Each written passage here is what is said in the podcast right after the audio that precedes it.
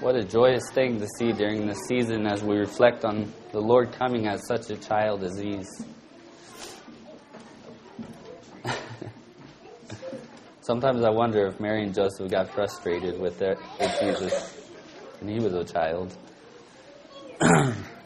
but they bring such joy to us and peace.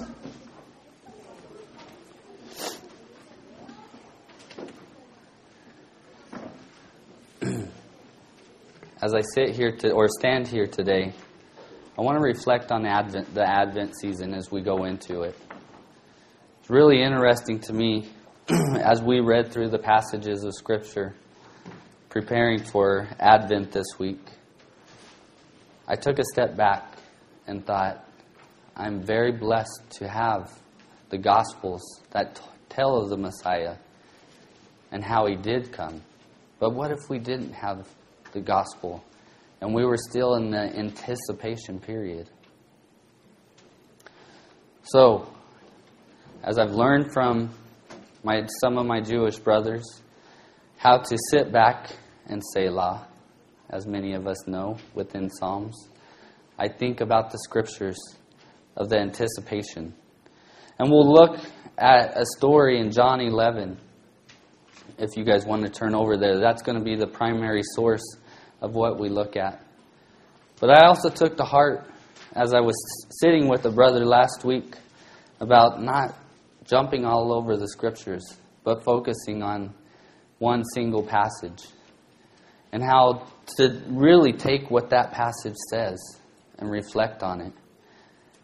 I struggled with that, so I can't just reflect just on one passage, but I will stay within the New Testament and I will reflect on what some of those people were struggling with, as they may not have seen even the Messiah, who he was when he, they were with him. So let me first reflect, as you guys are turning over to John 11, I'm going to look at Romans 11 really quick, because it tells us about those who have went before us, the Jewish eyes that have been closed for our sake. In Romans 11, 5 through 8, it says, In the same way, then, there also come to be at the present time a remnant according to God's gracious choice. But if it is by grace, it is no longer on the basis of works. Otherwise, grace is no longer grace. What then? What Israel is seeking, it has not obtained. But those who were chosen obtained it, and the rest were hardened. Just as it is written, God gave them a spirit of stupor, eyes, eyes to see not, and ears to hear not down to this very day. And then jumping ahead, I want to make sure that we're not excluding Israel as I always do because I grew up in that. But it says in 17, But if some of the branches were broken off, and you, being a wild olive, were grafted in among them, and became partaker with them of the rich root of the olive tree, do not be arrogant. Do not stand boastfully before anybody toward the branches. But if you are arrogant, remember that it is not you who supports the root, but the root supports you. You will say then, Branches were broken off so that I might be grafted in. That's quite right. They were broken off for their unbelief. But you stand by your faith. Do not be conceited. Do not stand here conceited and mocking those who were broken off for us. For it is God did for if God did not spare the natural branches, he will not spare you either. Behold then the kindness and severity of God to those who fell severity, who fell severity, but to you God's kindness, if you continue in his kindness, otherwise you also will be cut off. Telling us to make sure we're continuing to be humble before God, ask him to enlighten us. And they also, if they do not continue in their unbelief, will be grafted in. For God is able to graft them in again. You see, that passage is talking about Israel. They will be grafted in again in the last days. And we shall not take a boastful heart, for we should still continue to be humble. And you're going to see that in this passage as we look at um, John 11. If you're there, that's great. But again, as I reflect on what we, we uh, we do this year and I've taken that step back, what if we didn't have the New Testament? What if we didn't know what Messiah would look like? Would it be clear to us? It wouldn't. I don't think it would. Should we take advantage of knowing what the New Testament says? Or should we take a step back and look at it? For those in this passage, I'm going to challenge you to see this. They did not even know that the Messiah was among them. They had faith in him, but were their behavior showing it? Chapter 11 points to how well Jesus knew this family. Now, a certain man was sick in Lazarus a, of Bethany, the village of Mary and her sister Martha. It was, um, it was the Mary who anointed the Lord with anointment and wiped his feet with her hair, whose brother Lazarus was sick. Tells you how intimate they were, how well they knew Jesus. But were their eyes still darkened?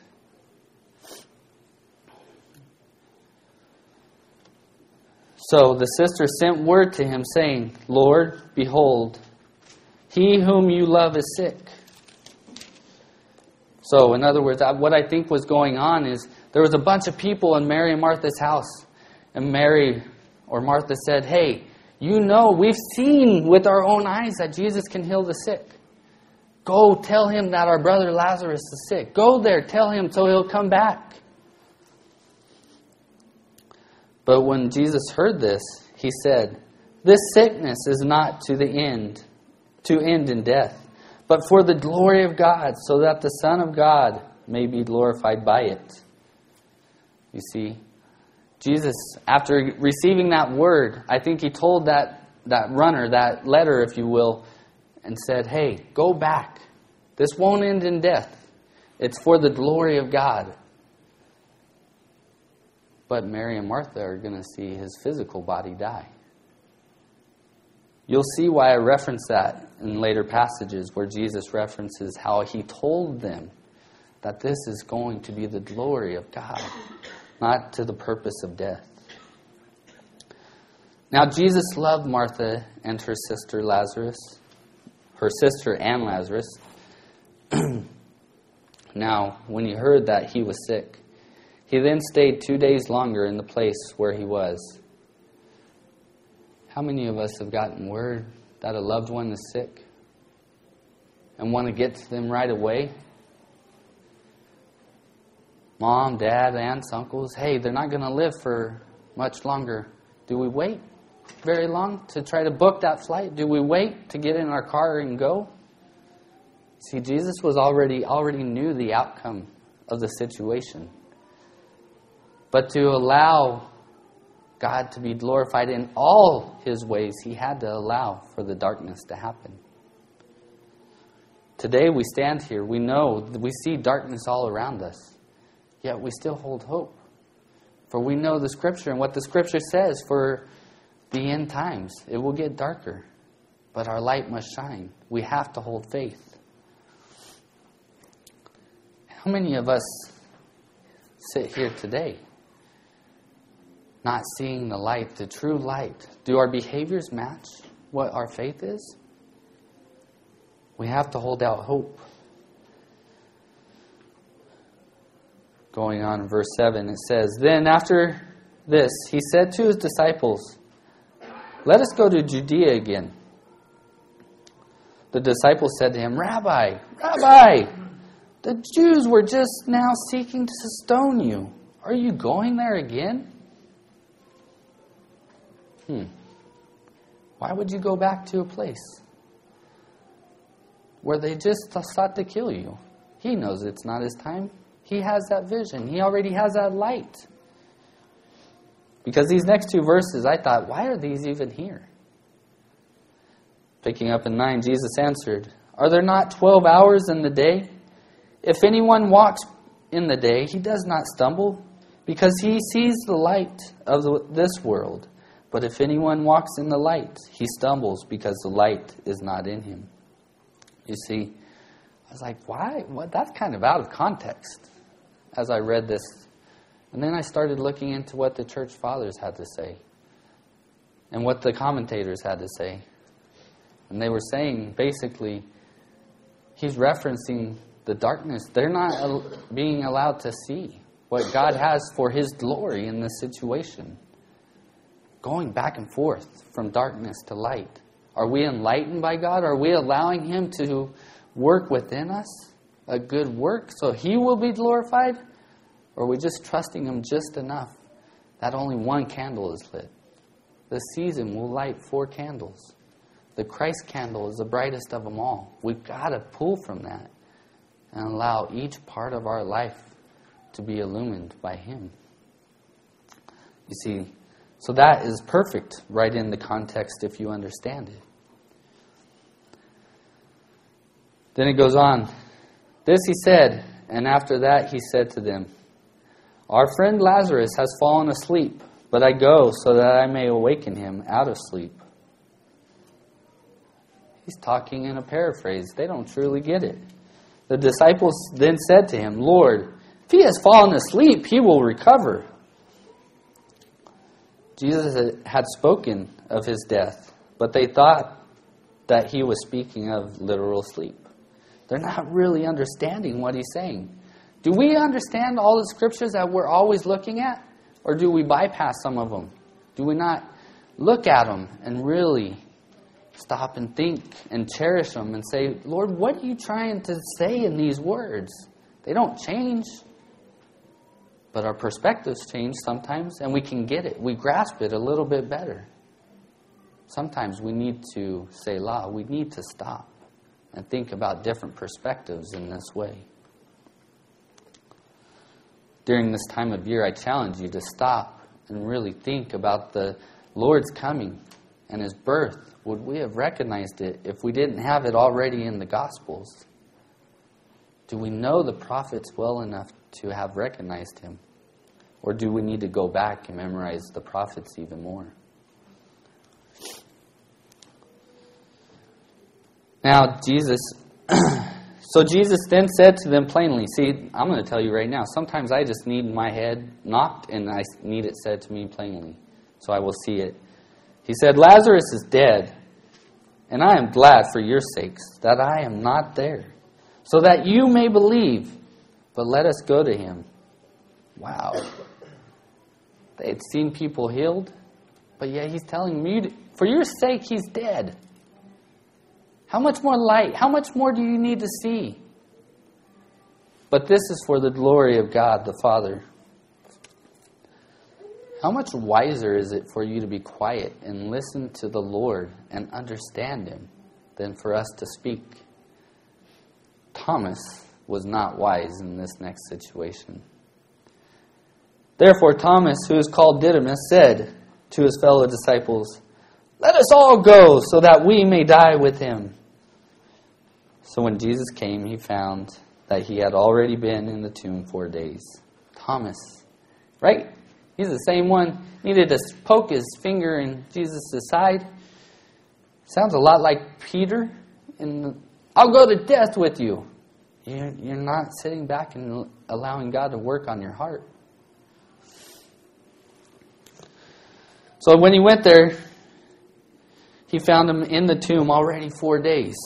He had only waited two days, so he would have died right about the same time. Maybe Jesus would have got there right before he died. But Jesus, knowing what needed to be glorified was God and allowing people to see who He was in this way, he went on. And Bethany was near Jerusalem, about two miles off, and many of the Jews who had come to Martha and Mary to console them concerning their brother. They, they were all gathering. I believe some of these Jews that were actually encouraging them and consoling them were probably some of the ones that were actually wanting to crucify or actually throw stones and kill Jesus beforehand. You're going to see later in some later passages that's possible. But I do want to say this. I want to talk to you. I forgot to bring an ounce of pepper with me today. How many of us, whenever we're cooking or we're busy about our work, we just can't see what's plainly there? The other day, as I was thinking about this teaching and what I was going to do, I was cooking dinner, and I love to cook. But when I was in the midst of it, as you know, there's certain times when you're cooking, you need the salt, you need the pepper, you need the ingredients within a short period of time to make it just perfect. And as I was getting anxious, none of you know that I'm an anxious person, right? But I was cooking and I couldn't find the pepper and I, I said, Kara, where's the pepper? I can't find it. It's not in the normal place. And she walked up. She goes, This pepper right in front of you? Right? My eyes weren't open to what was right in front of me. And a lot of times, for a lot of us, what's right in front of us isn't clear. And we need to go to God and say, Lord, work on my heart that I may see your scriptures. Open my ears that I may hear what you have me to hear. This is a season to reflect on that. So Martha came. And when she heard that Jesus was coming, went to meet him, but Mary stayed at the house. Martha then said to Jesus, Lord, if you had been here, my brother would not have died. She had already seen him heal people that were sick. Even now I know that whatever you ask of God, God will give you, Jesus.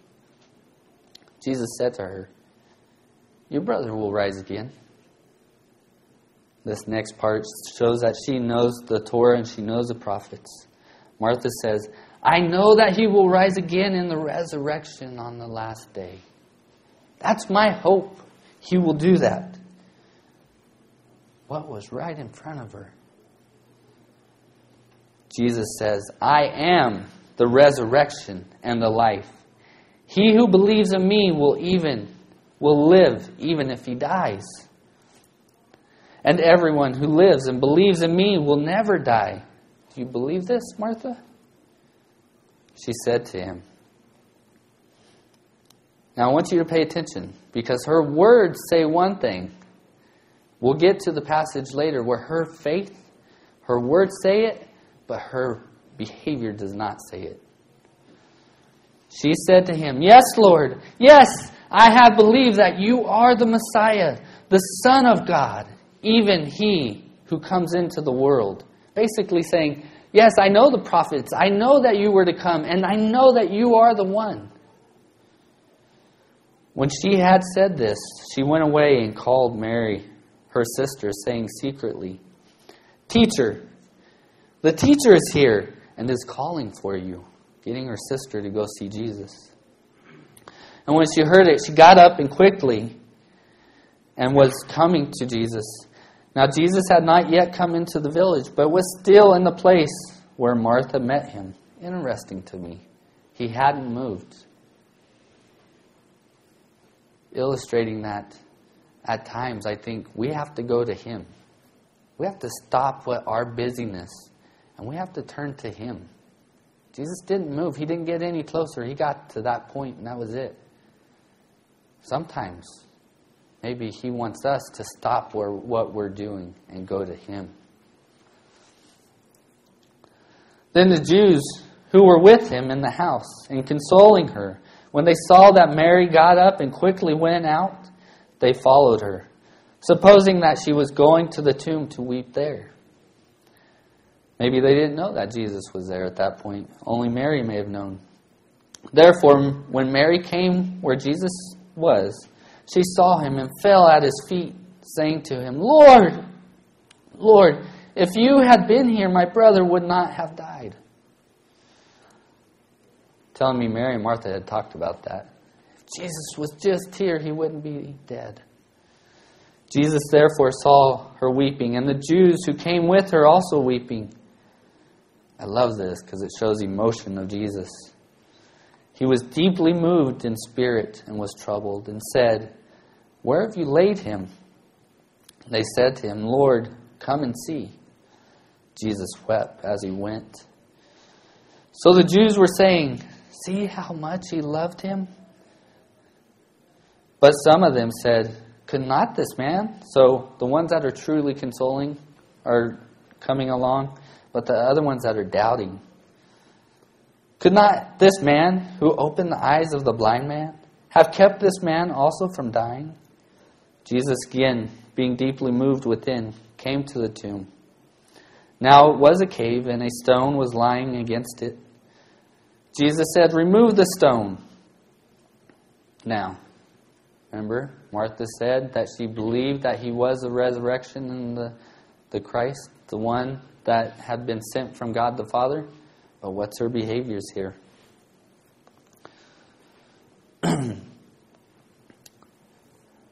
um, where was I? Sister deceased. Martha said to him, Lord, by this time there will be a stench, for he has been dead four days. Don't open that. That's going to smell really bad. But she wanted him to bring him from the dead. But her behaviors weren't saying that. She was still darkened, I believe. She wasn't enlightened at that point. Jesus said to her, Did I not say to you that if you believe, you will see the glory of God? Remember that messenger I said went back probably to them? Right there. So they removed the stone. Jesus raised his eyes and said, He said a bracha. Father, I thank you that you have heard me. I knew that you always hear me, but because of the people standing around, I said it. Not for his own need, but for their need, to enlighten their hearts and their minds, so that they may believe that you sent me. When he had said these things, he cried out with a loud voice. I believe there was some jitter in his throat because he had been crying. Lazarus, come forth. Lazarus stood up in that tomb, and the man who had died came forth, bound hand and foot with wrappings, and his face was wrapped around with a cloth. And Jesus said to them, Unbind him and let him go. See, they had all seen the glory of God at that point. We hold on to that same hope for ourselves. But we have to make sure we don't lose that light and that illumination.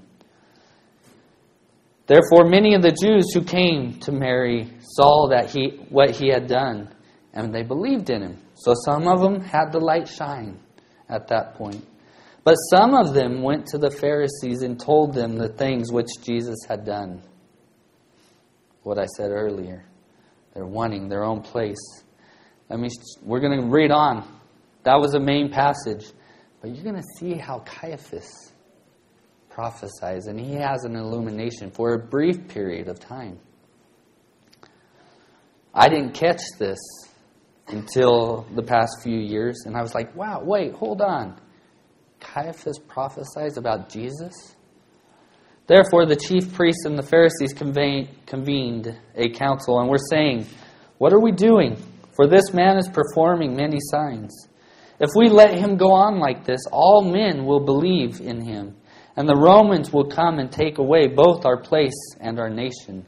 They were basically saying, hey, we've got to do away with this guy because he's performing everything that God said in the past, but he's going to basically destroy us and our place in the world.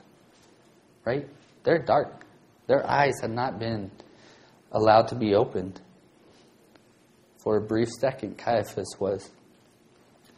But one of them, Caiaphas, who was high priest that year, said to them, You know nothing at all, nor do you take into account that it is expedient for, for you that one man die for the people, and that the whole nation not perish. Now he did not say this on his own initiative, but being high priest that year, he prophesied that Jesus was going to die for the nation and not for the nation only, but in order that he might also gather together into one the children of God who are scattered abroad. Caiaphas could see for a brief period of time. He prophesied that Jesus would do just as he would do. Caiaphas could have stopped Jesus' crucifixion, as we know. But he didn't. We can see the light because we have the New Testament. But if we take a step back, could we see the light that shines even through the prophets, telling us of his coming? I encourage you to read the prophets this year and see if you can see it. I struggle sometimes because I already know the outcome. I already have the light shining. but I'm not to be conceited. Let me share one passage of Scripture that I also didn't have illumined within me until the past couple years, just a few verses back in chapter 10, 22 and 23. And I believe it's because our behaviors here at the Disciple Center are practicing the Judeo Christian um, practices. And this passage was brought to us talking about Jesus observing the Feast of Dedication, which is Hanukkah, right? I didn't know it before I came here. It says at that time the Feast of Dedication took place at Jerusalem. It was winter, and Jesus was walking in the temple in the portico of Solomon. Because we're practicing and our behaviors continue to move towards the knowledge and the grace of our Lord Jesus Christ, I believe the scriptures can come to life and bring even brighter knowledge to us all if we'll just take a step back and reflect not just on the coming of the Messiah and how he came, but even the prophets and how they prophesied of him coming can become even richer and our knowledge will grow greater until his second coming when it will be placed on all of us and the knowledge will be full and the light will shine. For we will not even need the sun to shine in the sky because the brightness of the sun will be here with us. Let's go to the Lord in prayer.